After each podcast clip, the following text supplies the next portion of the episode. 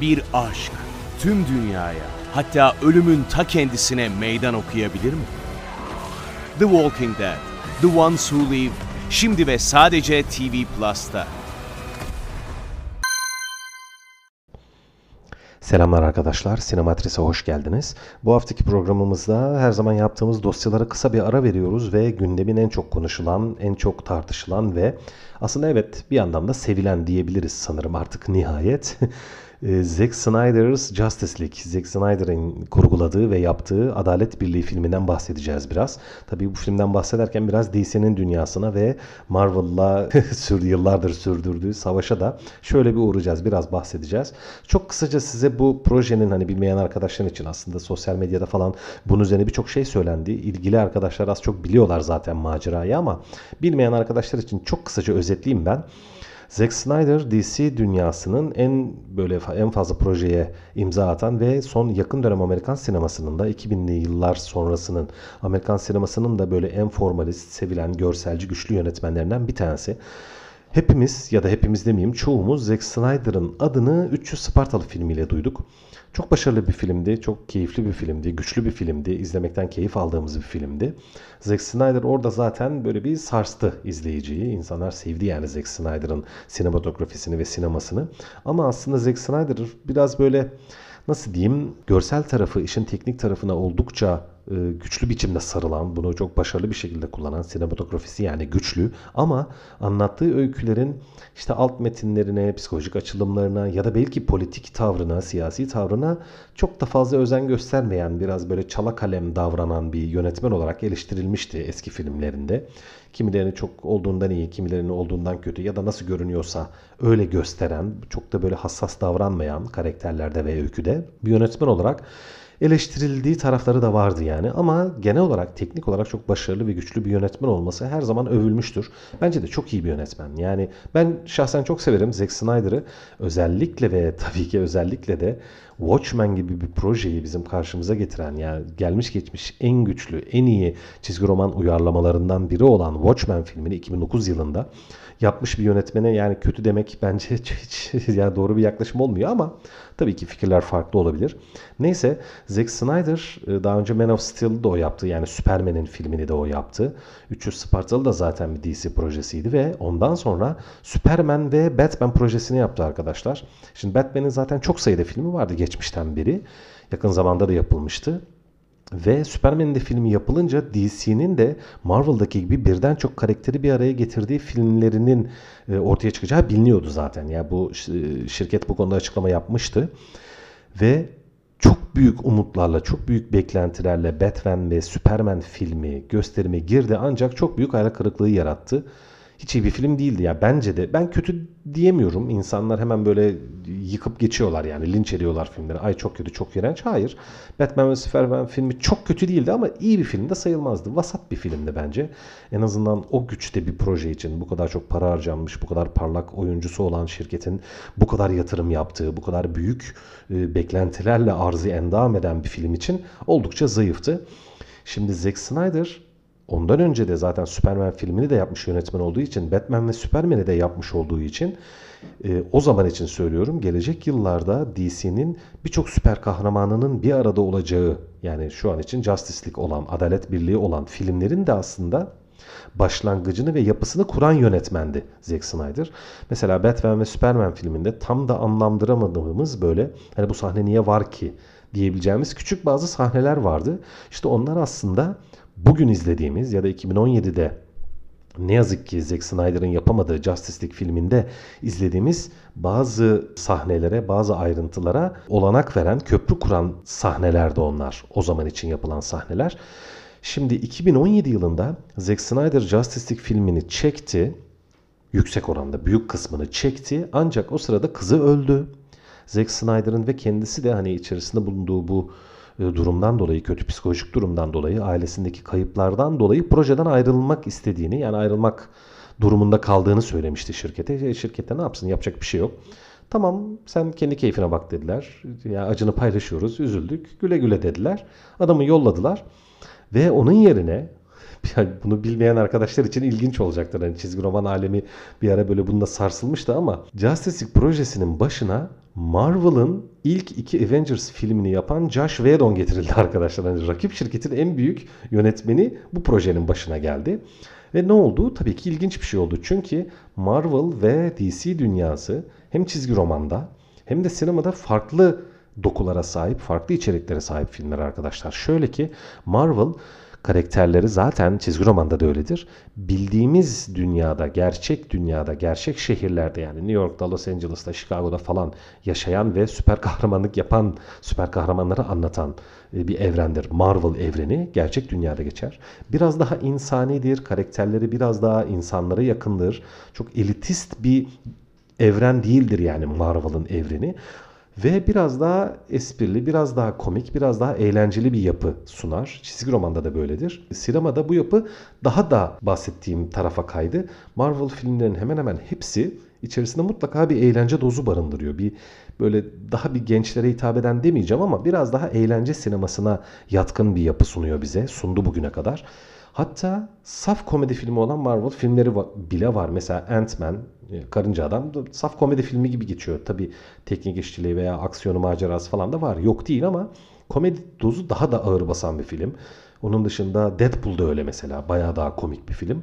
Ama DC evreni öyle değil arkadaşlar. DC evreni Marvel'a göre biraz daha karanlık, biraz daha böyle ciddi, pek fazla esprinin, komedinin olmadığı, şimdi düşünsel taraf demeyeceğim. Düşünsel taraf iki tarafında da olduğu kadar var. Yani çok böyle felsefik filmler değil tabii hiçbiri bunların neticede gişeye hitap eden filmler ama hepsinin içerisinde hafif bir psikolojik böyle inceleme tarafları da vardır. İşte Tony Stark'ın egosu, işte Kaptan Amerika'nın kadınlara açılamamasından tutun da işte e, Deadpool karakterinin o çılgınlığı, o deliliği, o karakter incelemesi açısından söylüyorum. Bir yandan işte Ant-Man'in o hapisten çıkıp suçlu bir karakter olup hayata adapte olmaya çalışması gibi böyle sosyal, kültürel, psikolojik falan böyle ufak tefek açılımları vardır bu filmlerin Marvel tarafının. Ama tabii ki odak bu değildir. Odak neticede izleyiciyi eğlendirmektir.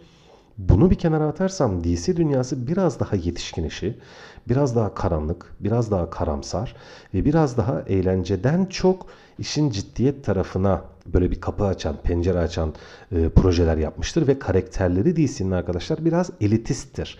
Nasıl elitist? Şöyle ki Marvel karakterleri nasıl günlük hayata hani bilinen şehirlerdedir dedim. Günlük hayata sıradan insanlara daha yakındır ama DC karakterleri öyle değildir. DC karakterlerinin hepsi günlük hayattan çok daha kopuktur ya da kopuk olmalarına e, sebebiyet veren özelliklerle donatılmıştır ve DC karakterleri çoğunlukla var olmayan şehirlerde e, bulunurlar, yaşarlar. İşte Batman Gotham City'de yaşar. İşte Superman Metropolis'te yaşar. İşte Wonder Woman bir adada yaşar. İşte Yeşil Fener tabii Oa diye bambaşka bir gezegende yaşar, bambaşka bir evrende yaşar. Yani DC'nin karakterleri dünyada değildir, günlük hayatımızda değildir, bildiğimiz şehirlerde değillerdir. Şimdi bu açıdan bir farklılık var yani Marvel ve DC dünyaları arasında. Şimdi siz kalkıp ne yazık ki Zack Snyder'ın bitiremediği Justice League'in filminin başına Josh Whedon'u getirdiğinizde o projenin olmayacağı o, o zaman bile ben demiştim yani ne Josh Whedon mu ya olmaz abi ne yapıyorsunuz falan dediğimi hatırlıyorum. Çünkü Whedon şöyle bir şey yapmıştı. Justice League filmini Zack Snyder'ın çektiği o duygudan, o dokudan, o görselden çıkarmıştı arkadaşlar. Araya biraz daha espriler kattı, biraz daha eğlenceli bir yapı inşa etmeye çalıştı ve filmin genel DC filmlerinin sahip olduğu karanlık dokusunu biraz daha aydınlatmıştı. Biraz daha aydınlık, biraz daha neşeli, böyle tam bir Marvel filmi olmasa da duyguyu biraz oraya kaydırmıştı. Ve filmi de biraz kısalttı. Baya baya kısalttı. Yani Zack Snyder'ın 3 saatlik bir film yapmayı planladığı söylenir. Ama Justice League'in, Josh Whedon'un yaptığı Justice League evet tam 2 saatlik bir film. İlk film. Şimdi böyle olunca tabii hem DC hayranları filmi tamamen reddetti. Ay berbat bir film bu olmamış dediler. Kızdılar, bağırdılar, çağırdılar. Film linç edildi. Gişede de beklenen e, başarının bayağı altında kaldı. Çok çok da iyi bir hasılat yapmadı yani öyle söyleyeyim. Şimdi bu film Zack Snyder'ın yaptığı Justice League, Zack Snyder's Justice League nereden çıktı? Aradan tabi zaman geçti. Justice League, Josh Whedon'un yaptığı Justice League. Bu arada Whedon ilk filmde adı sadece senaristler arasında geçiyor arkadaşlar. Bu da ilginç. Çünkü büyük çoğunluğunu zaten Zack Snyder çekmişti filmin o zaman. Sadece hani senaryoda katkılar yaptı gibi görünüyor Josh Whedon. Neden? Çünkü zaten filmin büyük çoğunluğu çekildiği için ve çekilen kısımlardan da tam olarak değil ama biraz farklı bir öykü yazıldığı için Beni sadece hani senarist olarak projeye katın. Projenin yönetmeni neticede yine filmin çok büyük çoğunluğunu çeken Zack Snyder'dır dedi adam. Hiç böyle hiç egosu yok bir şey yok. Bu adamlar da çok rahat bu açıdan. Onun için eski filmde Zack Snyder aslında aklındakinin aklındaki filmin çok uzağında bir filmle karşı karşıya kalmak zorunda kaldı. Bir aşk tüm dünyaya hatta ölümün ta kendisine meydan okuyabilir mi? The Walking Dead The Ones Who Live şimdi ve sadece TV Plus'ta. Ve ilginç biçimde zaten Snyder söyledi ya ben filmi izlemedim dedi. İzlemeyeceğim dedi ve izlemedim dedi. İzleme, gerçekten izlememiş olabilir ya bilmiyorum. izlemiş midir izlememiş midir. Ama şimdi aradan yani 3 yıl 4 yıl gibi bir zaman geçti. Hani adam biraz daha hayata elbette hani çocuğunu kaybetmiş ama neticede hayata bir şekilde dönmüştür ve elinde çok ciddi bir görsel şey var yani depo var resmen kendi çektiği yani onlarca saatlik görüntü var ve aklında tabii bir Justice projesi var adamın. Bunu açık söyleyeyim ben bekliyordum. Yani o zaman o film o kadar başarısız olmuştu ki ve Zack Snyder'ın aklında canlandırdığı projeden yani tabii onu tam olarak bilemeyiz ama az çok ben veya benim gibi DC dünyasını seven bilen insanlar o filmin hiç de Zack Snyder'ın bizim karşımıza getireceği bir film olmadığını zaten fark etmişlerdi. Ya yani bunu ben tahmin ediyordum. Yani Zack Snyder hani aradan zaman geçer mutlaka bir kendi kurgusunu falan yapar diye tahmin ediyordum.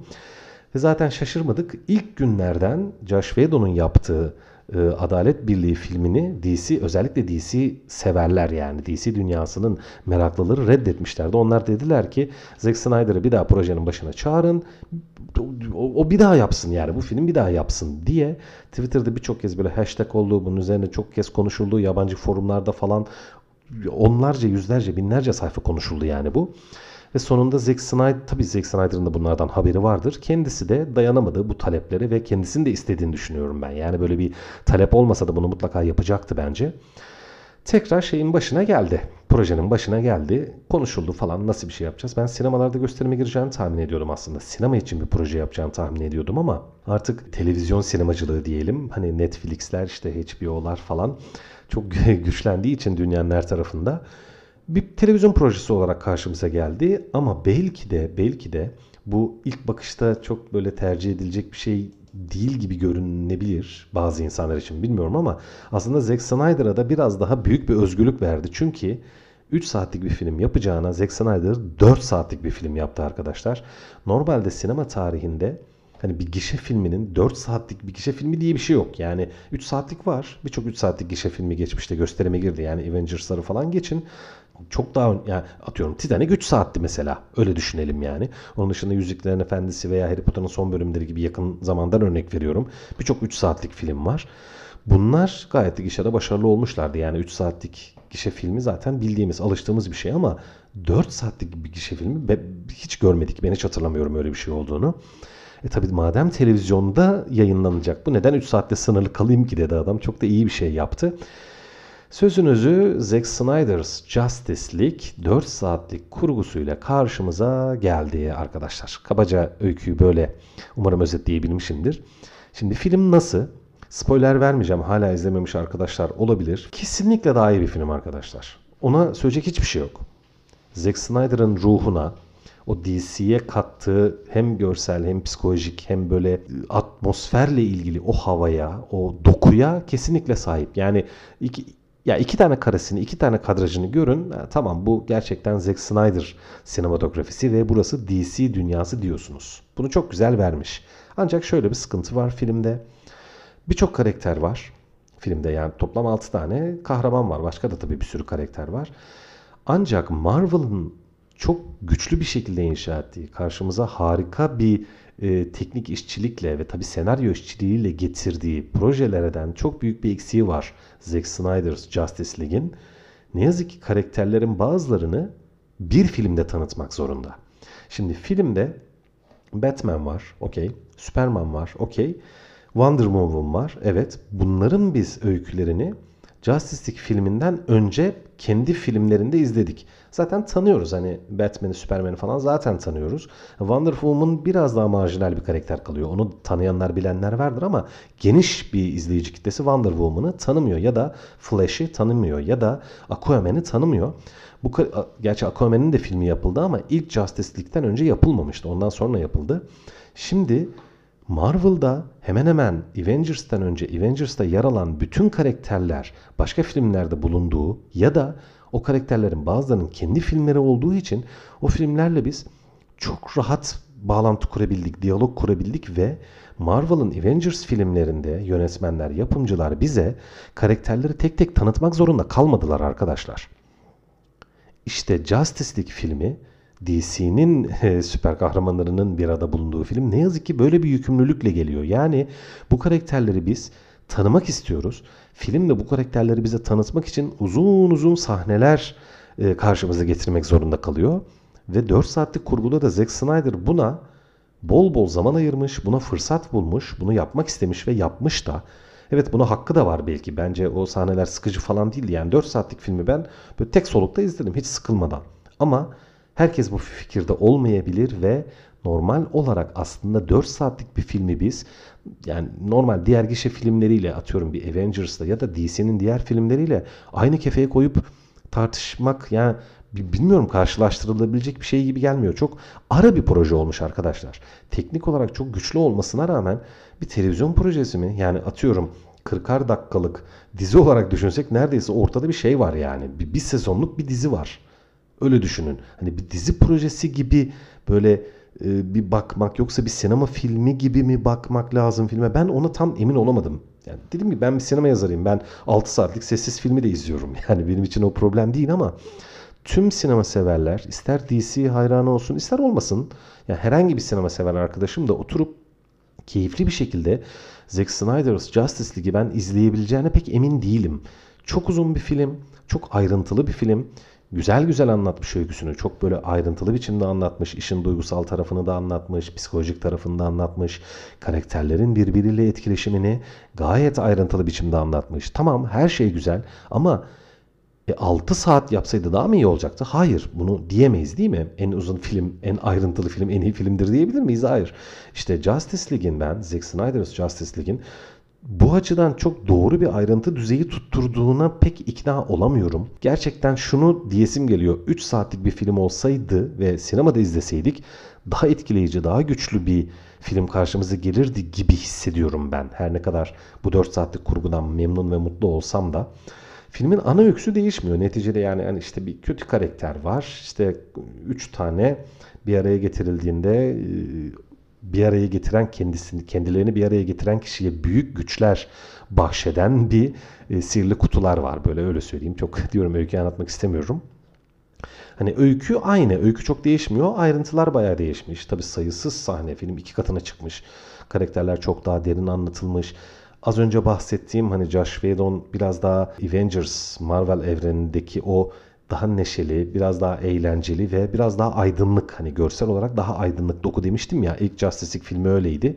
Onun getirdiği o eğlence ve aydınlık taraf tamamen ortadan kalkmış. Bu film gayet karamsar demeyeceğim ama biraz daha karanlık, biraz daha ciddi o genel DC'nin yapısı, görsel yapısı filmde var ve espri valla ben pek espri hatırlamıyorum yani çok küçük böyle gülümsediğimiz falan anlar var tabii. O kadar da böyle bir kapkaranlık bir film değil doku olarak ama genel olarak DC'nin hissiyatını aynen barındıran bir film olmuş.